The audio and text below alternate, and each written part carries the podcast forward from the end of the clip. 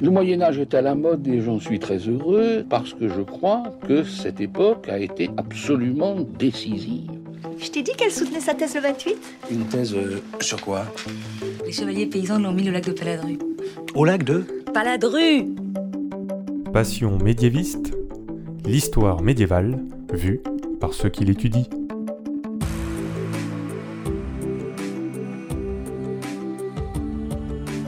Est-ce que vous savez tout du Moyen Âge Est-ce qu'il vous reste encore des choses à découvrir? Et d'abord, qu'est-ce que le Moyen Âge Vous commencez à le savoir, il y a autant de réponses que de médiévistes. Dans ce podcast, nous rencontrons des personnes qui étudient l'histoire médiévale, qui sont en master ou en thèse. Ils nous parlent de leurs sujets passionnants et de leurs recherches qu'ils mènent en ce moment pour vous donner envie d'en savoir plus sur cette belle période de 1000 ans. Épisode 28, Charlotte et le corps féminin au Moyen Âge, c'est parti. Excuse-moi, mais euh, il y a des gens que ça intéresse? Bonjour Charlotte Pichot. Bonjour. Tu es doctorante en quatrième année et ta thèse porte sur le corps féminin et le crime à la fin du Moyen Âge. Tu es au Centre d'études supérieures de civilisation médiévale à Poitiers et tu es sous la direction de Martin Aurel et Isabelle Mathieu. Bien sûr, ton sujet ne pouvait que être intéressant pour ce podcast. Alors pour commencer, Charlotte, est-ce que tu peux me dire pourquoi tu as choisi de travailler sur ce sujet, donc euh, le, rapport entre le corps féminin et le crime? Et est-ce que tu peux me dire aussi comment tu en es arrivé à travailler là-dessus dans ton parcours? Je savais pas exactement si je voulais travailler sur l'histoire médiévale ou l'histoire moderne. Et petit à petit, c'est les professeurs que j'ai eus à Poitiers qui m'ont euh, vraiment euh, fait aimer, si tu veux, l'histoire médiévale. Et euh, c'est vrai qu'au centre d'études supérieures, donc civilisation médiévale à Poitiers, on avait la chance d'avoir euh, vraiment beaucoup de professeurs avec des thématiques euh, différentes et variées. Il s'est trouvé qu'en master, bah voilà, j'ai choisi un professeur qui travaillait sur la sexualité au Moyen Âge, à la fin du Moyen Âge. C'est Myriam Soria. Donc j'ai choisi de m'orienter dans ce sujet-là parce qu'il y avait ce professeur-là à cette époque-là, donc à l'université de Poitiers. Et donc je voulais travailler sur les femmes en fait. J'ai toujours voulu travailler sur les femmes ou, ou sur l'univers de la grossesse. Je pense que c'est propre à mon histoire familiale. Savoir comment les enfants étaient perçus dans le ventre de la mère, ça, ça m'a toujours intéressée. Et euh, finalement, euh, Myriam Soria m'a proposé en, Master 1 de travailler sur l'avortement et l'infanticide, ce qui est un sujet euh, quand même relatif aux enfants, mais assez, assez glauque, on peut le dire. Et euh, au final, je me, suis passionnée pour euh, les sources euh, donc, criminelles, les sources judiciaires, sur lesquelles j'ai travaillé pour étudier donc l'avortement et l'infanticide. Donc j'ai fait deux ans sur l'avortement et l'infanticide au master. Et j'ai voulu continuer un petit peu plus loin, donc dans cette poussée-là, pour me questionner un peu plus sur le corps féminin, puisque je me suis rendu compte que la plupart donc de mes affaires de femmes qui avortent ou qui commettent un meurtre sur leur enfant avaient commis en amont un adultère, et elles avaient euh, peur donc de la réaction donc de la société, de leurs proches. euh, Elles avaient peur du déshonneur, c'était ces termes-là. Et donc j'ai voulu un petit peu fouiller un peu plus cette question-là, qui a déjà été en partie soulevée par Claude Govard, mais voilà. Oui, c'est ce que je te demandais. Ça a l'air d'être un sujet tellement fort, tellement grand. Il n'a pas déjà été étudié? Non, euh, officiellement, le corps féminin euh, n'a pas été étudié donc, euh, au Moyen Âge. Il y a des ouvrages sur le, le corps au Moyen Âge. Jérôme Bachet qui a écrit un, un ouvrage sur le corps, sur l'âme et le corps au Moyen Âge. Jacques Le Goff, Nicolas Truon qui ont écrit une histoire du corps au Moyen Âge, mais spécifiquement le, le corps de la femme en fonction du crime, c'est une approche qui n'a jamais été euh, utilisée encore. Et ton sujet, donc, comme on le dit, est très vaste. Comment tu l'as délimité déjà en termes de temporalité et aussi géographique? Il fallait trouver des affaires qui soient relatives au corps féminin. Ça, c'était vraiment difficile. J'ai utilisé donc des sources judiciaires à la base, donc des sources de la pratique, par exemple des procès, ou en l'occurrence ici, ce sont des lettres de grâce, donc des rémissions. Qu'est-ce que sont euh, les lettres de rémission? Ce sont donc des actes de la chancellerie qui sont surtout produites à la fin du Moyen Âge, hein, 14e, 15e, on en a au 16e siècle aussi. Ces sources sont euh, répertoriées au trésor des chartes hein, à la chancellerie royale. J'ai choisi des sources de la fin du Moyen Âge, donc en l'occurrence, euh, ma période chronologique était délimitée de par mes sources. Ensuite, pour trouver donc des affaires relatives au corps féminin dans ces sources, il a fallu que j'aille euh, déjà travailler dans des éditions de sources. Donc mon cadre spatio-temporel était déjà limité de par ce choix des sources pour pouvoir trouver des affaires vraiment relatives au corps féminin. Donc euh, 14e, 15e siècle, grand centre du royaume de France, euh, centre Poitou médiéval et un peu le sud, la Gascogne. Tu arrives à combien de sources? Parce que là, j'imagine que dans un travail de thèse, faut pas qu'on s'éparpille trop, sinon, euh, dans- surtout dans ton sujet, on peut arriver à une énorme masse de documents. Rien qu'en prenant donc euh, les inventaires publiés, donc euh, ce sont des petits résumés des lettres de rémission pour la région Centre, Poitou, Médiéval et Gascogne. J'en suis arrivée à peu près à plus de 1000 lettres de rémission, si tu veux, relatives au corps féminin. Donc euh, après, j'expliquerai peut-être plus tard comment j'ai fait mes choix par rapport Mm. au corps féminin. Mais mille lettres, euh, voilà, au départ, je me suis dit, j'y vais. euh, qu'encore en première année, on est un petit peu fou, on y croit. on- voilà. Et en fait, je me suis vite rendu compte que une fois que j'avais vraiment créé ma base de données, qu'il fallait que je remplisse euh, pour chaque lettre ma base de données, ça allait être compliqué. Et donc, il a fallu que je fasse des choix. Et je suis partie déjà sur le règne de Charles VI, puisque Claude Govard avait bien travaillé sur les lettres de rémission pour le, le règne de Charles VI. Donc, euh, l'idée, c'était de faire des comparaisons. Raconte-nous comment on criminalise le corps féminin au Moyen-Âge et est-ce qu'il y a des évolutions? Donc, tu me dis que tu travailles sur le 14e, 15e siècle déjà. Est-ce qu'on voit des changements au fur et à mesure? Déjà, il y a l'idée de crime au Moyen-Âge, c'est pas forcément évident. Donc, euh, tout crime est un péché, mais tout péché n'est pas forcément un crime. À partir donc de la réforme grégorienne, l'Église s'intéresse vraiment à ordonner la société, à vraiment séparer les clercs d'un côté, les laïcs de l'autre. Et l'Église se, se tracasse un petit peu plus, euh, et de plus en plus, du comportement, donc de la sexualité des laïcs. Et elle essaye vraiment de les encadrer et euh, de leur donner donc euh, un cadre précis, c'est le- mariage en fait. Donc les médiévaux, à partir de vraiment de cette époque-là, ils ont pour consigne de pratiquer la sexualité que dans le cadre du mariage et dans un but de procréation. Et donc ce- cette idée-là, elle est importante à comprendre par rapport à la criminalisation du corps féminin. Et ensuite se met en place, euh, à côté, parallèlement à la réforme gré- grégorienne, se met en place euh, aussi le, droit canonique. Il y a des sources, hein, des conciles euh, depuis le début du Moyen Âge, depuis la fin de l'Antiquité. Mais avec Gratien, donc on est en Italie au XIIe siècle, on a donc une renaissance un peu du droit romain et le droit canonique va, être vraiment institué, écrit dans un manuel qui est donc le décret de Gratien. Et Gratien va vraiment s'intéresser aussi aux problèmes donc, de sexualité, de conjugalité, donc, euh, et vraiment de, de- de mettre tout cela dans le cadre du mariage.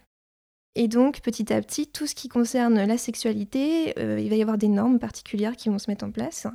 Donc, c'est le mariage, et tout ce qui est en dehors du mariage, ce seront des déviances, entre guillemets. C'est difficile de parler de normes et de déviances, hein, c'est très fluctuant encore. Et petit à petit, avec les théologiens, apparaît donc la notion de crime. On va criminaliser les, péchés les plus graves qui vont être considérés comme euh, faisant vraiment une atteinte à, la société, vont devenir des crimes par rapport à la sexualité. Quelques crimes qui vont vraiment être définis, ça va être par exemple euh, bah, la fornication, la sodomie. Euh, la fornication, c'est un terme qui est très vaste, qui euh, regroupe la sodomie, euh, qui regroupe aussi euh, la masturbation, qui regroupe euh, l'adultère. Et euh, il y a aussi les crimes contre nature, euh, etc., etc. Donc euh, le corps féminin, comment il est criminalisé Eh bien, euh, déjà, c'est euh, toutes les relations sexuelles qui vont être en dehors du cadre du mariage, déjà, ce, ce seront des crimes. Ensuite, la femme peut être aussi criminalisée en fonction de- des comportements corporels qu'elle va avoir et qui vont être perçus comme étant déviants par rapport au code corporel donc, des médiévaux. Et là, c'est pas forcément des crimes, c'est par exemple l'excès de, boi- de boisson, par exemple, peut être considéré comme une faute. Et plus pour une femme que pour un homme? Ouais, plus pour une femme que pour un homme, ça c'est euh, évident dans les lettres de rémission. La boisson, pour les hommes, c'est plutôt une circonstance atténuante. Parce que quand il demande une grâce, euh, l'homme, en l'occurrence médiéval, euh, parfois insiste sur le fait qu'il avait trop bu, donc euh, c'est pas de sa faute s'il a commis un crime. Et ça, c'est vraiment perçu comme une circonstance atténuante.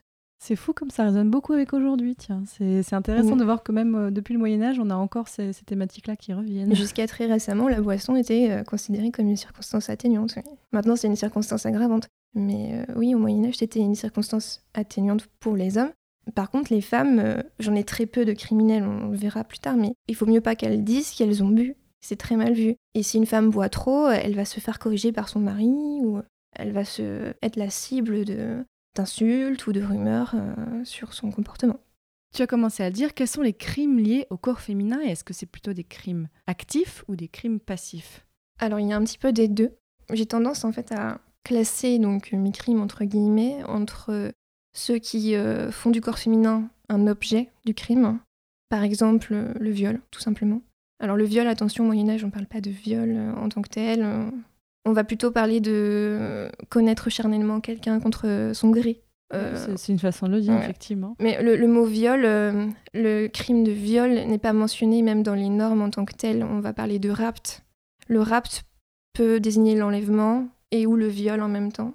Mais le, mot viol apparaît surtout à l'époque moderne, même si euh, dans la pratique on parle de violer quelqu'un, le crime de viol, il n'est pas identifié tel quel. On va surtout le décrire. C'est connaître quelqu'un, prendre par force quelqu'un. Donc euh, voilà, le corps féminin comme objet du crime.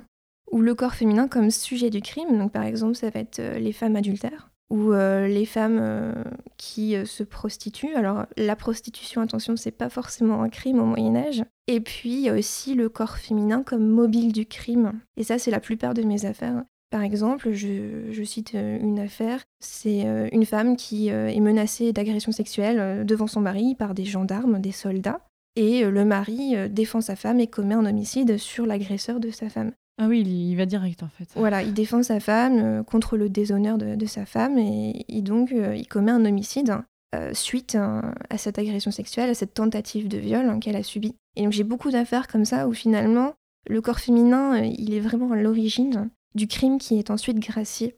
Donc en l'occurrence, c'est vraiment l'homicide qui est gracié par le roi dans cette affaire-là. Et on voit bien ici que le, corps féminin, il est le mobile aussi du, du, du crime. Mais elle n'est pas considérée comme fautive dans ce cas-là? Non, non, non. Non, le corps féminin, en fait, n'est pas forcément euh, vu de manière négative. Hein. On va essayer de le protéger euh, tant que possible. Dans les... Alors, je travaille sur les procès, mais je travaille aussi sur les lois, sur les textes normatifs. Et mine de rien, euh, quand on regarde les crimes de haute justice, alors les crimes de haute justice, c'est les crimes les plus importants pour lesquels on risque très fortement de donner une condamnation très forte, voire une peine de mort. Et parmi les crimes de justice, on retrouve donc bah, les homicides, mais aussi les rapts, donc euh, ce qu'on peut nous dire aujourd'hui les viols, et les ancises, les avortements provoqués sur des femmes à cause d'agressions euh, physiques. Effectivement, il y a ce côté-là aussi sur les femmes qui avortent, les infanticides, c'est aussi donc des, crimes liés au corps féminin. Oui, L'infanticide au Moyen Âge, on n'emploie pas non plus le terme infanticide, on, on, va parler de meurtrir son enfant, auxilier son enfant.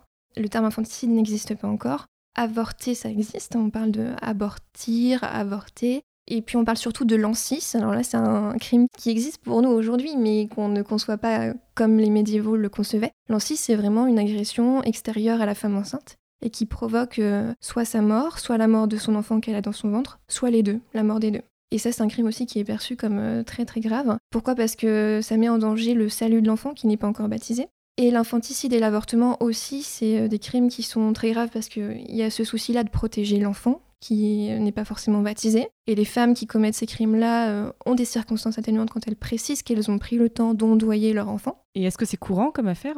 L'infanticide, l'avortement ou l'ancis, c'est vraiment des crimes qui sont très très rares. Alors déjà, il y a une conception genrée de ces crimes-là, parce que l'avortement et l'infanticide sont vraiment des crimes qui sont très fréquemment commis par des femmes, et les ancises sont plutôt commis par des hommes. Euh, ces agressions extérieures d'ailleurs aux femmes. Hein. Les femmes sont vraiment les victimes des ancises. Et euh, l'infanticide et l'avortement sont plutôt donc des crimes féminins, puisque euh, ils sont commis pour cacher généralement un adultère ou une fornication. Quand je parle d'adultère, j'ai tendance à regrouper toutes les relations en dehors du cadre conjugal, mais c'est aussi donc ce qu'on appellerait aujourd'hui donc des relations sexuelles en dehors du cadre conjugal. J'ai peur, j'ai peur, hein. qu'est-ce que vous voulez que j'y fasse Eh ben et moi Je suis désolée, j'ai été élevée comme ça. La foudre, c'est la colère divine, point. Je me suis mal conduite et voilà ce qui m'attend. Brûlée vive par la foudre. Oh non, mais on rêve. Mon oncle Sistenin, encore je veux bien, mais vous, vous picolez pas, que je sache. Mais y a pas que la boisson qui punit. Quoi d'autre Mais je sais pas, moi. Il y a l'adultère. Vous m'avez trompé Moi Non. Comment vous Non, mais qu'est-ce que ça veut dire, ça? Par exemple, en ce moment, vous êtes bien l'amant de la femme du duc d'Armorique, non?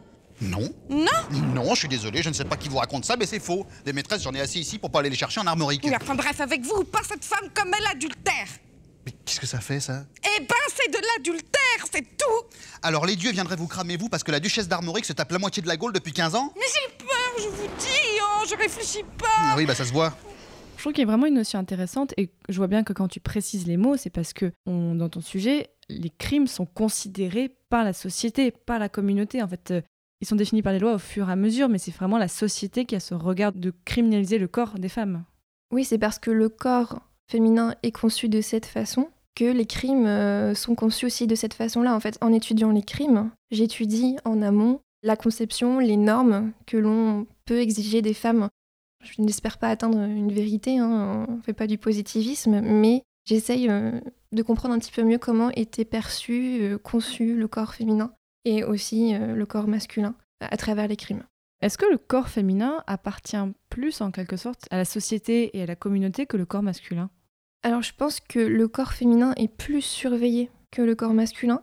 Alors attention, il n'appartient pas non plus à la société ou à la communauté. En fait, il y a différents cas. Il y a celui, euh, le cas de la femme par exemple, qui euh, qui suit les règles, on va dire entre guillemets, du code, du code corporel. Par exemple, elle va être fidèle, elle va garder sa virginité pour son mari, ou alors se consacrer à Dieu et devenir moniale, par exemple. Donc là, elle, ne fait pas d'écart, on va dire. Et donc cette femme-là, elle va être surveillée, elle va être protégée, elle va bénéficier de la protection de sa famille, et notamment des référents masculins, ça peut être un frère, ça peut être un père.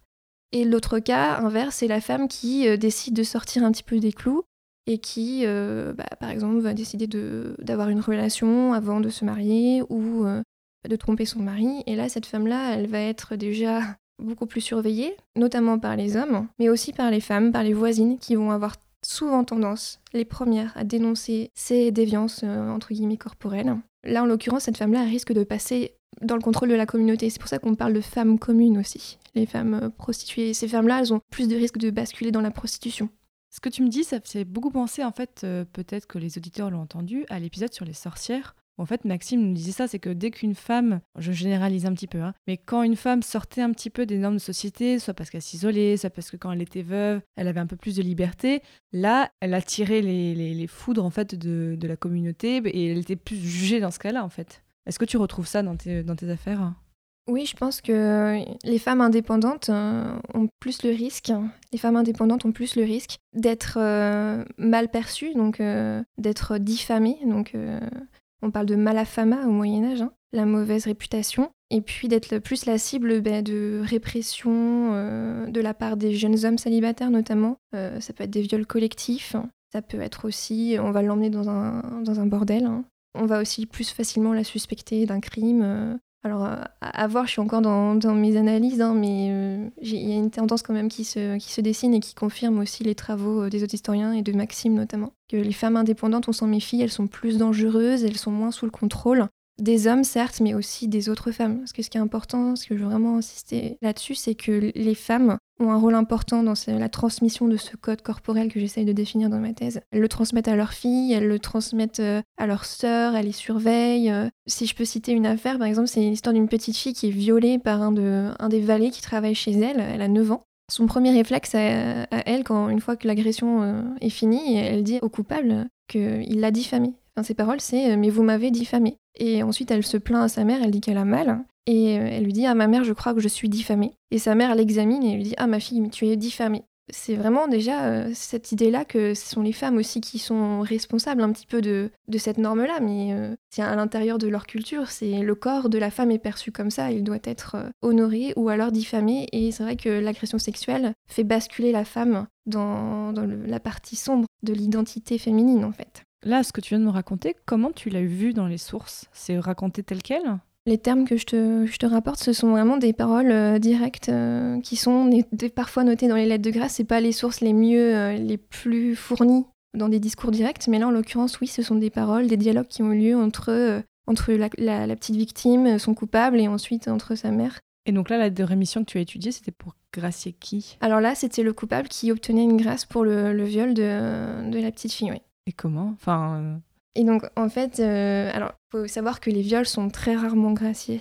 Euh, donc, j'ai pas beaucoup d'affaires qui concernent les viols. J'en ai quelques-unes. J'ai aussi des, des, affaires où il y a présence de viol, mais c'est pas le viol qui est gracié, c'est plutôt, par exemple, comme je l'ai dit tout à l'heure, un mari qui va défendre sa femme qui est menacée de viol. Et là, donc là, je vois qu'il y a un risque de viol, par exemple mais c'est l'homicide qui est gracié. Quand on a des grâces directement pour les viols, c'est beaucoup plus rare déjà. Et là, en l'occurrence, ici, on pardonne aux coupables parce que finalement, euh, le réflexe de la famille de la victime, c'est d'abord déjà d'avoir euh, porté plainte, euh, pour faire simple. Puis finalement, ils ont essayé de trouver un arrangement avec la famille du coupable. Donc en fait, on est en présence de deux camps, on va dire le camp de la victime et le camp du coupable, qui essayent de s'arranger parce qu'en fait, ils essayent aussi de rétablir, de cacher un petit peu l'opprobre de la petite fille ils essayent aussi d'arranger le mariage en fait entre le coupable et la petite fille. Oui. Oh. Et le, roi en fait parmi euh, très souvent quand les, filles euh, violées sont donc célibataires, euh, l'une des oui des peines en su, l'une des conditions à la grâce, c'est que le coupable épouse sa victime. Et ça m'est arrivé aussi d'avoir une fois donc une jeune fille de 14 ans violée par un adolescent de 18 ans à peu près, qui demande avec l'adolescent coupable du viol, qui demande la grâce en son nom aussi pour, euh, pour l'adolescent, puisque leurs familles respectives ont arrangé le mariage. Et dans je me permets là peut-être de faire une réflexion qui n'est pas très historique, mais quelle attitude tu as par rapport à ça, peut-être par rapport à une notion de vérité, par rapport aux sources? Est-ce que tu te poses la question ou est-ce que tu te dis, là, je, prends les mots, ou alors est-ce que tu essaies de faire un regard critique dessus? Oui, bien sûr, moi, en tant que femme euh, du 21e siècle, je suis euh, choquée par, par ce que je lis. Après, en fait, euh, j'ai travaillé sur les avortements et les infanticides, donc je me détache vraiment de plus en plus de mes sources. Je pense que c'est très important et j'essaie de rester la plus objective possible. Comment je peux expliquer le fait que, que la victime apparemment soit consentante pour cette union avec son, son agresseur? Moi, la seule explication que je puisse trouver, c'est qu'à mon avis, euh, cette femme-là n'est pas forcément, n'est pas heureuse d'épouser euh, son agresseur, mais en fait, elle n'a pas vraiment le choix, parce que c'est sa famille qui décide de toute façon. Et euh, même, je pense qu'elle a probablement, c'est difficile de mettre dans l'esprit hein, de cette femme-là ou des médiévaux, mais elle a dans, cet esprit-là qu'elle est diffamée et que malheureusement, si elle le dit même, hein, la petite victime, elle, est diffamée, je suis diffamée, qu'est-ce que je vais devenir? L'une des, des, seules solutions qui s'offrent à elle, c'est d'épouser donc euh, ce violeur-là parce qu'elle va avoir beaucoup de mal à trouver un autre époux en fait. Vu qu'il l'a diffamé, qu'il s'est emparé de sa virginité, euh, je le rappelle, hein, les relations sexuelles ne sont normalement possibles que dans le cadre du mariage. Et donc euh, le mariage réparateur après la, relation sexuelle, qu'elle soit euh, criminelle, comme un viol, eh bien finalement ça, ça répare un petit peu les choses. Et c'est pour ça que, que la jeune fille, je pense, accepte, bien malgré elle, peut-être, mais après moi ça c'est mon opinion personnelle, d'épouser ce, ce violeur. À part des rémissions, est-ce que tu travailles aussi sur des procès, sur là où on aurait peut-être la parole encore plus des personnes qui témoignent? Alors je travaille très peu sur les procès. Alors pourquoi? Parce que pour trouver des procès vraiment relatifs au corps féminin, c'est très très difficile. Ce serait vraiment se lancer dans des euh, fouilles archivistiques euh, au petit bonheur la chance, parce que euh, les, les, procès sont pas forcément classés de la même façon que les lettres de rémission, qui sont vraiment bien étudiées et qui sont bien résumées. Et déjà, il faut savoir que dans les procès, ces sources-là, en fait, euh, les affaires sur les viols sont très très rares. Donc, ce que je fais, c'est que j'utilise euh, des euh, procès que certains de mes collègues ont déjà étudiés, ont eu connaissance en fait. Et je travaille là-dessus. Donc après, il faut savoir que, mine de rien, dans le peu de procès que j'ai sur les viols, finalement, on, on, retrouve la même chose que dans les grâces, c'est-à-dire qu'il y a une certaine volonté d'arrangement entre la famille de la victime et la famille du coupable. Et quelles sont les sanctions pour les femmes qui ont commis des crimes? D'ailleurs, est-ce qu'on a aussi des femmes qui commettent des homicides? Alors euh, oui, on a des femmes qui commettent des homicides. Alors le crime, il est, il genré. Hein. Il est très genré. On a beaucoup d'hommes coupables, ça c'est net. On a aussi beaucoup d'hommes victimes. Mais les femmes, par contre, elles sont moins souvent coupables que victimes. Et on a des, crimes par contre féminins, donc je l'ai dit, l'infanticide, l'ancis, les insultes, les insultes à caractère sexuel. Il y a beaucoup de femmes qui... Euh, C'est considéré comme un crime l'insulte les, ouais, les insultes, les injures sont des crimes, euh, elles sont répertoriées dans, dans les coutumiers, dans les textes de loi. Donc c'est passible d'amende généralement. On a quelques femmes euh, homicides, hein. j'ai des femmes homicides, j'ai une femme aussi violeuse d'une autre femme. Il faut savoir qu'elles sont punies différemment aussi euh, des hommes. Les hommes, euh, par exemple, homicides vont plus facilement être pendus. Et les femmes, par exemple, vont plus facilement être enterrées vivantes, enfouies vivantes, on va dire, ou brûlées vives. Les femmes infanticides, par exemple, on les brûle. Très souvent, on les brûle. Mais en fait, euh, là, j'énonce une vérité. C'est pas vraiment respecté à 100% la réalité, puisque parfois, certaines justices locales vont décider j'ai eu le cas par exemple d'une jeune fille qui a, qui a tué son bébé, qui euh, est condamnée à être écorchée vive, et, euh, traînée autour de la place publique et pendue euh, au gibet. Donc les femmes reçoivent quand même des sanctions qui sont beaucoup plus cruelles que celles des hommes. Elles souffrent beaucoup plus en fait. Oui, c'est sûr qu'on a l'impression que ces sanctions-là, elles sont, je pense, beaucoup plus cruelles que celles des hommes. L'idée, c'est qu'on évite de pendre en fait les femmes au Moyen Âge. Pourquoi? Parce que l'idée d'exposer le corps féminin au gibet, il faut savoir que quand on pend quelqu'un, euh, on laisse son corps au gibet euh, pendant très longtemps, jusqu'à temps qu'il se décompose. À Paris, c'était le cas. Au gibet de Montfaucon, euh, bah, les, les, condamnés à mort restaient très longtemps, jusqu'à temps qu'il n'y reste plus grand-chose du cadavre, en fait. Et l'idée de, de, laisser un corps féminin comme ça, à la vue de tous, pendu, ça pose problème. Donc c'est pour ça que les femmes sont moins souvent pendues. Ça pose problème pour qui? Pour la communauté. On préfère ne pas pendre un, corps féminin. L'idée de, voir les jambes, de découvrir un petit peu le corps féminin, c'est, je pense, problématique.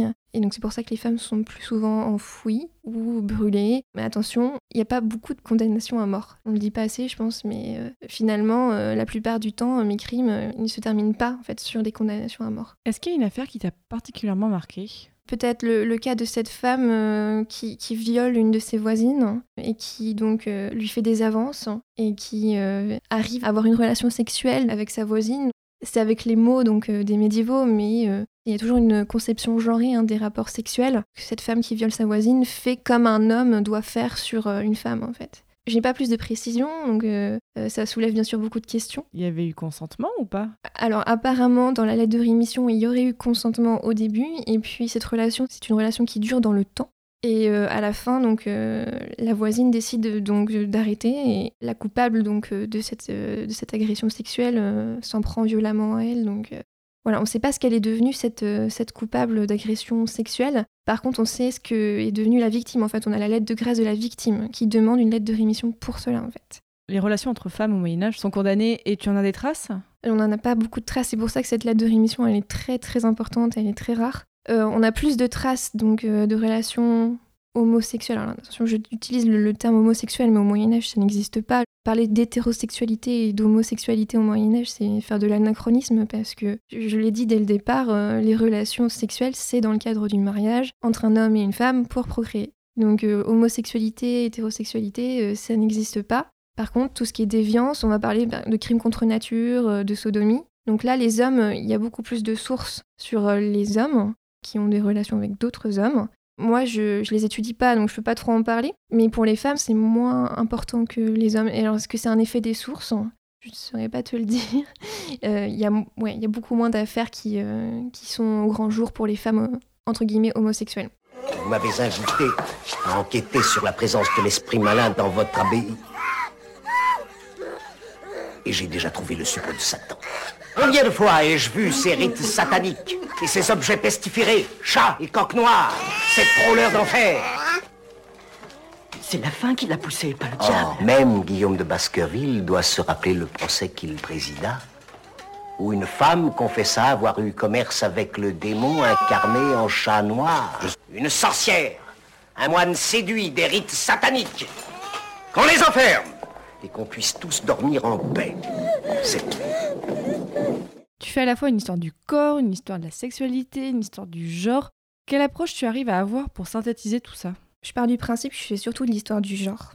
Parce que je fais pas de l'histoire de la sexualité. Euh, mes affaires, oui, il y a beaucoup de sexualité dans mes affaires. C'est vraiment euh, les choses qui concernent la sexualité qui qui, tracassent les gens à cette époque-là, les médiévaux. Mais je fais pas que des affaires donc concernant la sexualité, donc je pars plutôt du principe que j'étudie le genre, le corps féminin, mais aussi le corps masculin. Et dans la mesure du possible, j'essaye de voir comment on va percevoir le corps féminin, mais aussi le corps masculin dans certaines situations de la vie.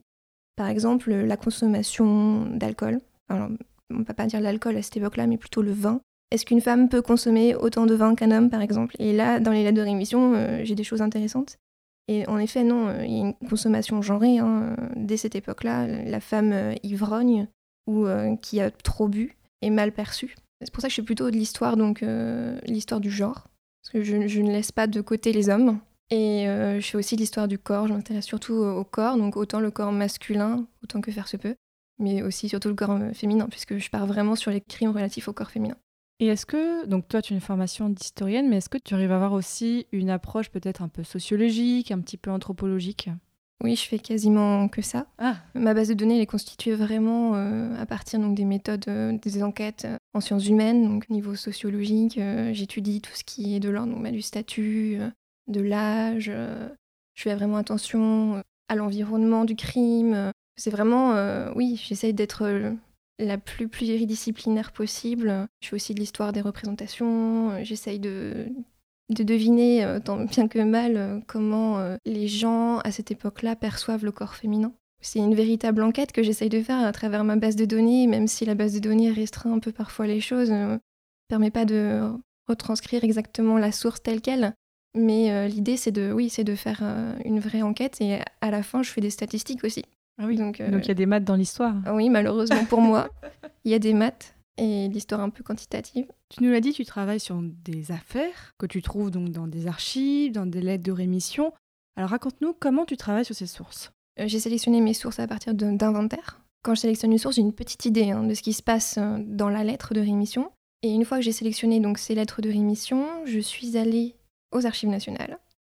Et euh, je n'ai pas accès malheureusement au vrai trésor des chartes, hein, parce qu'il faut Mhm. vraiment avoir euh, le Graal pour euh, rentrer dans cette partie-là des archives nationales. Donc en fait, j'ai consulté des microfilms pendant 2-3 semaines, ça c'était il y a Tu as 3 ans. dû t'esquinter les yeux. Ouais. Ça doit être horrible. Parce que pour les auditeurs, c'est vraiment en fait, on, a- on voit sur un écran des, des archives qui ont été en quelque sorte scannées, Mm. mais c'est pas toujours en bonne qualité. En plus, c'est des vieilles machines là qu'on Ouais. doit te faire tourner, donc tu as, vraiment eu du courage. Oui, parfois le microfilm, euh, la bobine est, est coupée, euh, il y a des mots qui passent pas. Donc j'ai fait des photos de microfilm. Oh et donc là. la première année de ma thèse, j'ai bossé sur des photos de microfilm. Et c'était en français, c'était en latin? C'est en ancien français la plupart du temps, sauf pour les lettres du début du XIVe siècle. Mais en l'occurrence, euh, mon choix donc euh, chronologique fait que je ne travaille pas sur le début du XIVe siècle, je ne pouvais pas tout faire. Je travaille plutôt sur donc Charles VI et la fin du XVe siècle, Louis XI.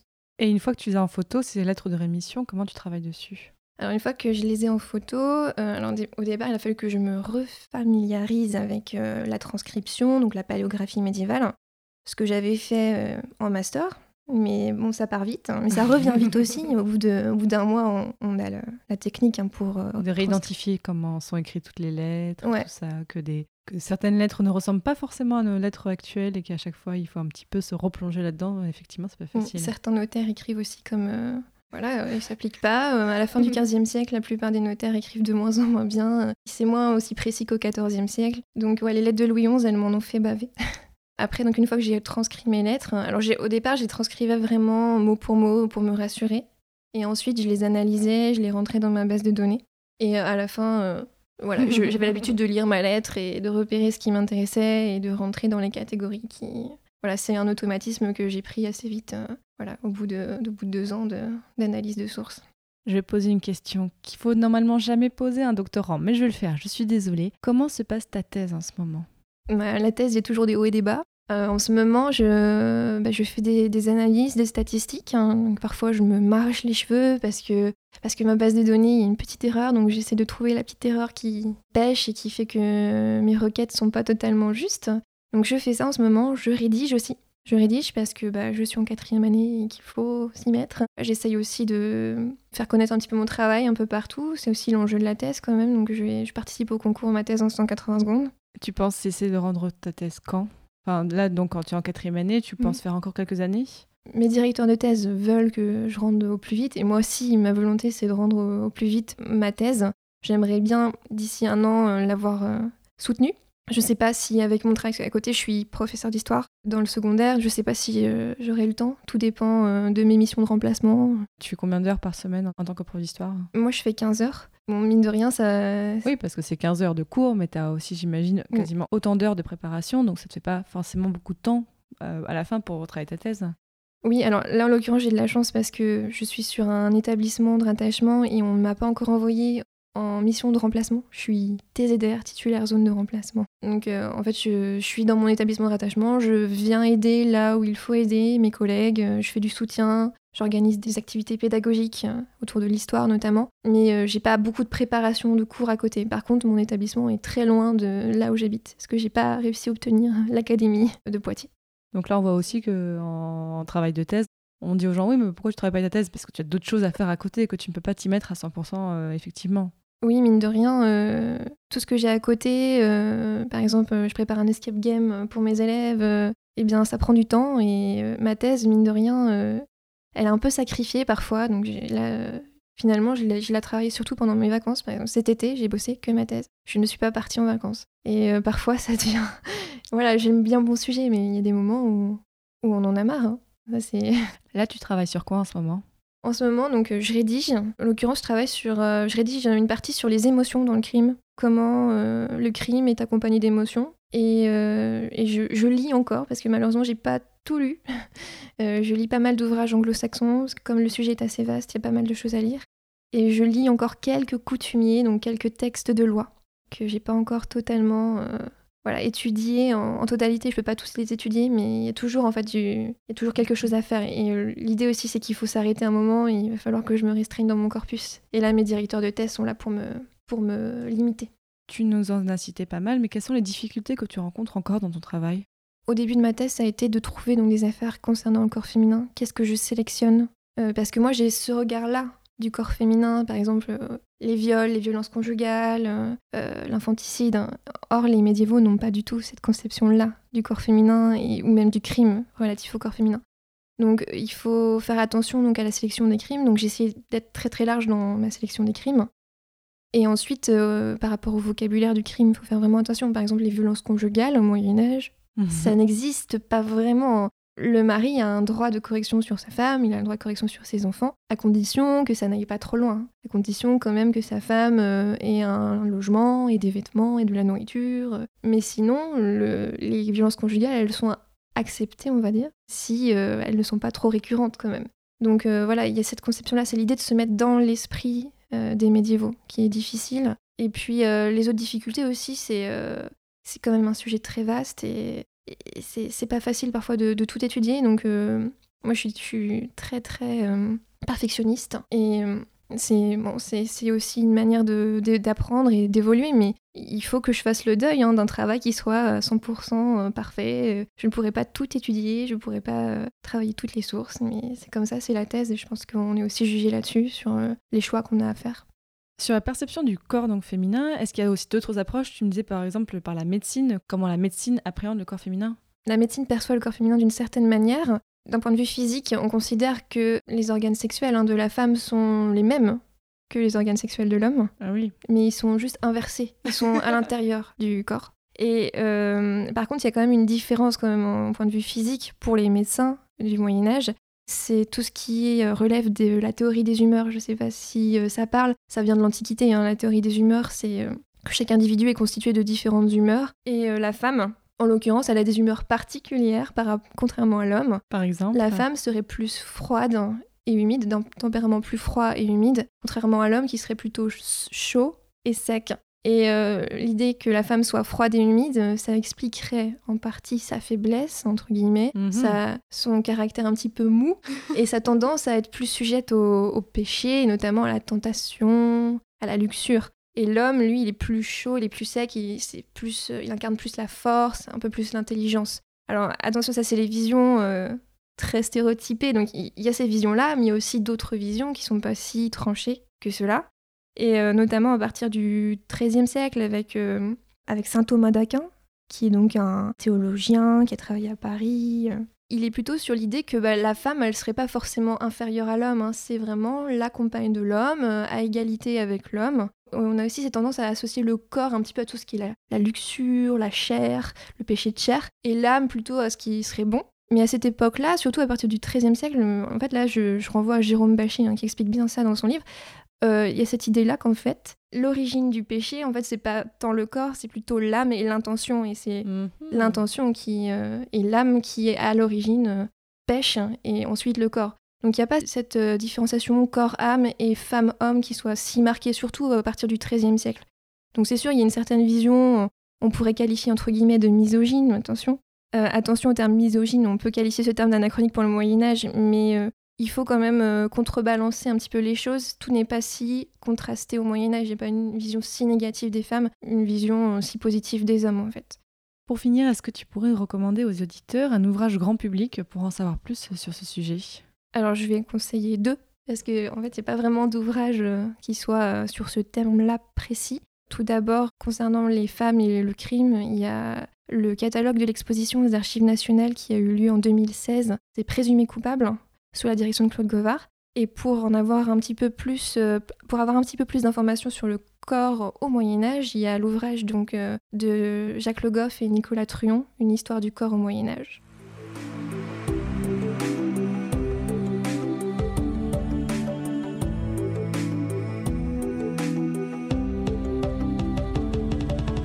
Désormais, chers auditeurs, vous en savez beaucoup plus sur comment le corps des femmes était perçu au Moyen Âge. Alors, merci beaucoup Charlotte Pichot et bon courage pour la suite de ta thèse. Merci. Et vous les auditeurs, bah écoutez, vous pouvez comme d'habitude retrouver ce podcast sur les réseaux sociaux, partout. Et puis conseiller à votre, à votre mère, à votre soeur, à votre cousin, à votre voisine. Et si vous voulez soutenir le podcast, alors il y a un Tipeee, c'est-à-dire une campagne de financement participatif. Vous pouvez donner euh, un, deux autant d'euros que vous voulez par mois. Donc ça me permet, euh, moi, Fanny qui fait ce podcast, de pouvoir payer des gens pour prémonter les épisodes. Ça me fait gagner beaucoup de temps et donc sortir des épisodes plus rapidement. Et sur le site passionmédiéviste.fr, vous retrouverez tous les autres formats de Passion médiéviste, notamment le petit dernier, Vie de médiévaux. C'est un format court avec le blog Actuel Moyen-Âge où on vous parle à chaque épisode d'une personnalité du Moyen-Âge qui est un petit peu moins connue. Vous avez déjà l'épisode 1 qui est en ligne, allez voir. Et dans le prochain épisode, on parlera des compagnons de Jeanne d'Arc. Salut